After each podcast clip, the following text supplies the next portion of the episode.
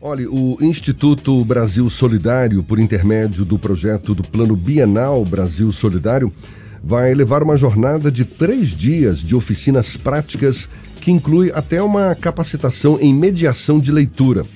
As atividades vão ser realizadas nos dias 1, 2 e 3 de agosto, agora segunda, terça e quarta próximas, na Escola Maria Bacelar de Santana, em Dias Dávila, e também nos dias 4, 5 e 8 de agosto, na Escola Laurita de Souza Ribeiro, em Camaçari. Duas cidades aqui vizinhas, cidades da região metropolitana de Salvador. É sobre o assunto que a gente conversa agora com o diretor-presidente do Instituto Brasil Solidário, Luiz Salvatore. Um prazer tê-lo aqui conosco. Bom dia, Luiz. Bom dia, Jefferson, Fernando, todos os ouvintes, né? Todos os ouvintes aí da Tarde FM. Um prazer estar falando com vocês aqui diretamente, né, de Salvador, diretamente de Camaçari. Pela primeira vez, né, Jefferson? Estamos falando aqui, contar coisas boas, muito boas, aliás, que acontecem aqui para nossa querida Bahia, viu? Que legal. E, ó, e pela primeira vez também depois da pandemia, não é? Oficinas práticas. Vocês vinham adotando o formato EAD, educação à distância. Agora está dando para ter o contato mais próximo das pessoas, com os cuidados necessários, mas certamente com uma emoção renovada, né, Luiz? Com certeza. Na verdade, a pandemia foi, é, para nós, ela foi, teve, vamos dizer assim, foi um período desafiador para todos, mas a gente conseguiu trabalhar uma escala diferenciada, né, sem precedentes do, do ensino à distância. Então, isso foi interessante também, porque a gente pôde trabalhar muita formação com educadores do Brasil inteiro, não só aqui do, do estado da Bahia, não só de Camaçari e Dias Dávila, mas claro que o presencial ele dá sentido a tudo aquilo que você está trabalhando ali na formação. E aí agora, né, dois anos depois, a gente consegue então reunir educadores que tanto já fizeram alguns dos nossos cursos, das atividades, que já se envolvem de alguma maneira com estilogravura, com arte cênica, patchwork, música, pintura, desenho, fotografia e também a arte da mediação, né, da leitura literária, para fazer esses espaços, essas interferências. E finalmente chegou o momento, é muita ansiedade, pessoal está bastante feliz. E vamos reunir aí do, da equipe do Instituto um pouco mais de 25 pessoas que estão vindo de várias partes do Brasil, justamente nessas duas escolas, e é um pouco de, um, de uma renovação. Eu acho que ainda temos escolas que estão se adaptando nesse retorno, então vai ser um momento muito oportuno para a gente pegar as mãos dos educadores, dos alunos e reconectá-los, né, nessa missão tão importante que é da educação e principalmente trabalhando isso de forma transversal. Então, temas aí que são para a nossa vida, pensando no bem-estar, na cidadania, pensando na sustentabilidade, tanta coisa boa que a gente pode conectar as disciplinas né, dos componentes curriculares justamente com as habilidades socioemocionais e o desenvolvimento cognitivo, que é o nosso foco. Essas oficinas são oficinas práticas, como eu falei. Eu, eu fiquei curioso foi em relação à capacitação e mediação de leitura. Como é que se dá de, de, na prática essa capacitação? Bom, essa é uma das áreas mais antigas que o Instituto trabalha. É importante lembrar que a gente trabalha por temas transversais. Então, a questão da leitura, ela envolve a formação de professores. Então, nessa formação, a gente vai desde a organização do espaço, então, toda a parte do acervo, catalogação, organização, de toda a parte gerencial de uma biblioteca escolar, e aí, claro, com todos os critérios né, da biblioteconomia, mas aí a gente entra para além disso com projetos de leitura. Então você tem técnicas, claro, que vão também ser trabalhadas, né, de oralidade, de postura, materiais que vão ser construídos para promover a leitura nessas escolas e também para além dos muros da escola. Mas a gente entra muito forte também com a reorganização de espaços. E aí que vem a sustentabilidade, né, ou pelo menos uma parte da sustentabilidade do Instituto está diretamente montada na questão de organizar espaços sustentáveis para a promoção da leitura. Então, você tem a formação, você tem os projetos, você tem a doação material, que inclui o acervo de 500 livros. Então, uh, livros selecionados, comprados, todos voltados justamente para essa questão da mediação. E aí você tem projetos. Então, o Instituto, nos últimos 22 anos, se especializou em, em, realizações, né? É uma educação moderna por projetos ligada aos ODS, né? Os Objetivos de Desenvolvimento Sustentável, fora a ligação da BNCC.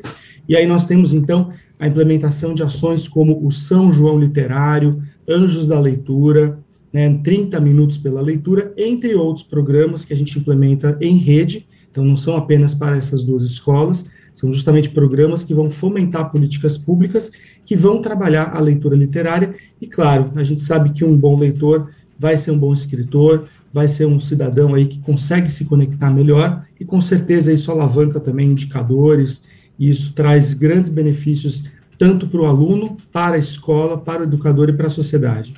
Luiz, como é que funciona o processo de seleção daqueles municípios e daquelas es escolas que vão ter acesso aos projetos desenvolvidos pelo Instituto? Porque isso vai ter um impacto no resultado socioeconômico da própria proposta do Instituto. Como é que funciona essa seleção? Boa pergunta, Fernando. O, o, o, Instituto, nesses 22 anos, vamos só entender que nós somos uma instituição privada e a gente trabalha com financiamento privado. Então, nós temos uma série de empresas que nos apoiam. Neste universo de empresas que apoiam, a gente tem dois segmentos. O segmento que entra com recursos que a gente vai para quem nos procura, para quem precisa, e a gente tem liberdade para estar em qualquer estado do Brasil, por exemplo. Mas aqui em Dias Dávila e Camaçari, a gente conseguiu algo muito bacana, que é a proximidade com empresas locais. Então, nós temos duas empresas que já temos trabalhado já há alguns anos, que é a Bayer e também a Copenor, são empresas do Polo, e elas recomendam, então, que a gente atue em alguns dos seus territórios. Então, a gente tem alguns municípios é, onde a gente pode trabalhar. E aí existe todo um processo de visitação. Então, tanto em Dias Dávila quanto em Camaçari, além de fazer essa articulação com secretarias para eles trabalharem em rede os projetos e principalmente a formação, e isso continua aberto, uma vez que a gente mantém o sistema de ensino à distância agregado à ação presencial, a gente faz visitas. E nessas visitas a gente vai identificar qual é aquela escola realmente que pode ter um potencial multiplicador, que vai ter capacidade também para receber toda essa demanda, né? Como eu disse, são oito áreas de projeto, inclusive a educação financeira também, nós temos um projeto muito grande para 100% dessas uh, escolas, desses dois municípios e outros que nós estamos trabalhando aqui na Bahia e também na região metropolitana, mais amplo falando. Então, nós fazemos visitas e aí a gente vai entendendo qual é aquela escola que tem a capacidade de receber isso através de pesquisas, através de levantamentos práticos, porque é um investimento humano muito grande, é um investimento financeiro grande, e é um investimento também que nós estamos na visão de longo prazo, uma vez que essas escolas também vão ter esses impactos e vão ser projetadas como uma certa referência para aqueles municípios. Então é muito importante uma boa escolha, e a gente faz isso com bastante critério pela equipe do Instituto, visitando presencialmente e fazendo essas escutas. Na semana retrasada, só para vocês entenderem, nós estávamos lá em Camaçari, é, na Laurita, e escutando alunos, escutando professores, fazendo rodas muito bonitas de conversa, porque não é uma fórmula pronta. Claro que o Instituto tem um método que funciona nesses últimos 22 anos, provado, que alavanca a IDEB, que melhora condições socioemocionais de alunos e professores e famílias. Mas a gente também vai escutar e vai ajustar os nossos projetos às questões culturais. Então, uma apresentação teatral, a própria questão do acervo que vai ser organizado, comprado, direcionado, um projeto fotográfico que vai ser implementado, um projeto de música, tudo isso, na verdade, vai respeitar também, entre outras coisas, os sonhos daqueles alunos, os sonhos daquelas comunidades, as pinturas que vão ser feitas nas escolas. Então, tudo isso é desenhado em conjunto e por isso que o, que o Instituto tem, inclusive, o nosso slogan Juntos Construímos, né? Justamente por esse desejo de fazer em conjunto com as pessoas aquilo que elas sonham e que a gente pode, como instituição, oferecer. Organizações como o Instituto Brasil Solidário, elas ocupam espaços que, infelizmente, o poder público acabam não ocupando. Ou seja, são lacunas do Estado brasileiro que acabam sendo é, ocupadas ou, pelo menos, preenchidas por ações como essa. E como é que funciona a relação do Instituto com o próprio Estado brasileiro, e aí eu não direciono só ao município ou a uma escola estadual ou até ao Instituto Federal, mas essa relação com o poder público para que não haja, por exemplo, uma reação negativa por parte dos profissionais, dos professores, dos coordenadores que vão lidar direto com o Instituto. Então, nós temos uma, uma relação muito transparente com, com as pessoas da, dos municípios. Então, eles sabem quem são os nossos financiadores, e nesse caso são empresas privadas né, que entram dentro do projeto, mas a gente gosta muito de falar de um, de um modelo uh, interdisciplinar e mais do que isso, um, um, modelo que você consegue juntar as três esferas em prol do desenvolvimento. Então, nós captamos com a iniciativa privada, a gente não capta com o governo, a gente capta com a iniciativa privada, a gente desenha os projetos com a sociedade, no caso que seriam representadas por, por essas centenas de escolas, mas a gente não exclui em nenhum momento a participação das secretarias de educação, e aí falando de município é um pouco mais simples, né? Então, a gente relaciona isso diretamente à formação de 100% da rede ou uma parte da rede que pode ser multiplicada inclusive pelos educadores que fazem parte disso, mas a gente também tem uma linha é um pouco de advocacy, né, como o pessoal diz, que é você participar de fóruns, de comitês que representam os, os anseios dessa classe. Então, existem políticas públicas para a promoção da leitura, existem políticas públicas para a promoção da saúde nas escolas, existem políticas públicas de educação financeira. Então, a gente também está inserido nesses diálogos para, além de trabalhar nos municípios, trabalhar no macro. Então, exemplos, a gente faz parte de comitês do governo do estado do Ceará, por exemplo, que nós temos sede em São Paulo, Ceará e Bahia, e no estado do Ceará a gente faz um caminho super grande para ajudá-los a desenhar questões relativas à política de educação ambiental, por exemplo, com soluções. Então, nossa parte é muito dar alguns caminhos que são executados na ponta prática, que dão resultado e que, infelizmente, o, o, às vezes o poder público tão inchado e tão complexo, e, e por que não, em muitos casos burocrático, ele não consegue avançar. Então, nosso papel é muito de mostrar o como avançar, o como fazer e que é possível fazer. Acho que isso é o mais importante, porque são 22 anos executando. Então, a gente tem caminhos, exemplos e, e, e muitos materiais e muitos testemunhos executando e fazendo. Com isso, a gente tem pouquíssimo conflito, a gente a gente dificilmente discute política dentro das escolas, a gente entra totalmente neutro, como eu acredito que a educação deveria ser. Um caminho para construir, independente de A, de B, de C ou de D, um caminho para realizar os sonhos da educação que está tão negligenciada, infelizmente, no nosso país, por no geral, né, falando de tudo está conversando aqui com o Luiz Salvatore, que é diretor-presidente do Instituto Brasil Solidário. As atividades do IBS, Luiz, como essas que serão realizadas agora em Camaçari, também em Dias Dávila, a partir da semana que vem, envolvem desde formação para os educadores da região, como você destacou, tem a doação também de acervo, a entrega do espaço literário. Esse sempre é, é, é, o formato das atividades do IBS com as escolas, as comunidades beneficiadas?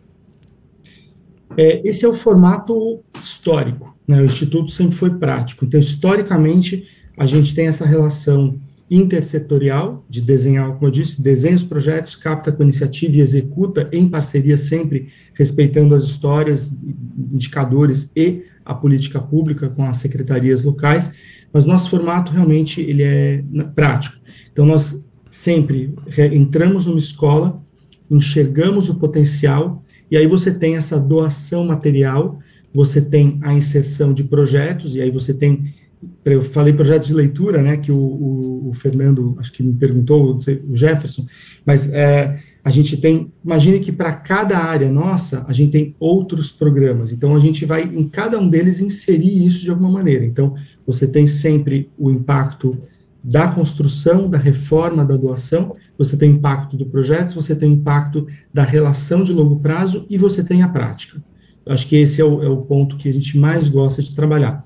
Então, quando nós transportamos no, na pandemia tudo também para o ensino à distância, a gente, na verdade, só potencializou, a gente ecoou essas experiências. Então, a nossa experiência de, de ensino à distância tem sido excepcional e aí a gente tem avaliações externas e tudo. Então, hoje é o cenário que a gente enxerga talvez dos mais interessantes possíveis, que é trabalhar alguns municípios primeiro com os conteúdos neste formato à distância, disseminar tudo isso, conhecer as pessoas, interagir, conhecê-las do ponto de vista gerencial para conquistá-las e depois você entra em uma dessas escolas para fazer acontecer tudo aquilo que elas aprenderam no curso. Então, eu acho que esse é o cenário do futuro, e o cenário tradicional sempre foi este presencial. E aí, claro que a gente tem histórias de construção de escolas do zero até reformas e até intervenções que às vezes não precisam ser tão grandes, né? A gente está falando muito forte também na área de leitura. Em leitura, você consegue reorganizar o espaço literário sem gastar muito. Então, aí que entra essa inteligência que a gente trabalha com pallets, com caixotes, com reaproveitamento. A gente potencializa os talentos da escola, a gente olha os materiais que são acessíveis para a realidade da escola, então, que não serão caros, mas que são possíveis de fazer uma diferença brutal. E nesses três dias presenciais, vem uma força-tarefa, né? Como aqueles programas de TV, a gente faz mais ou menos aquilo.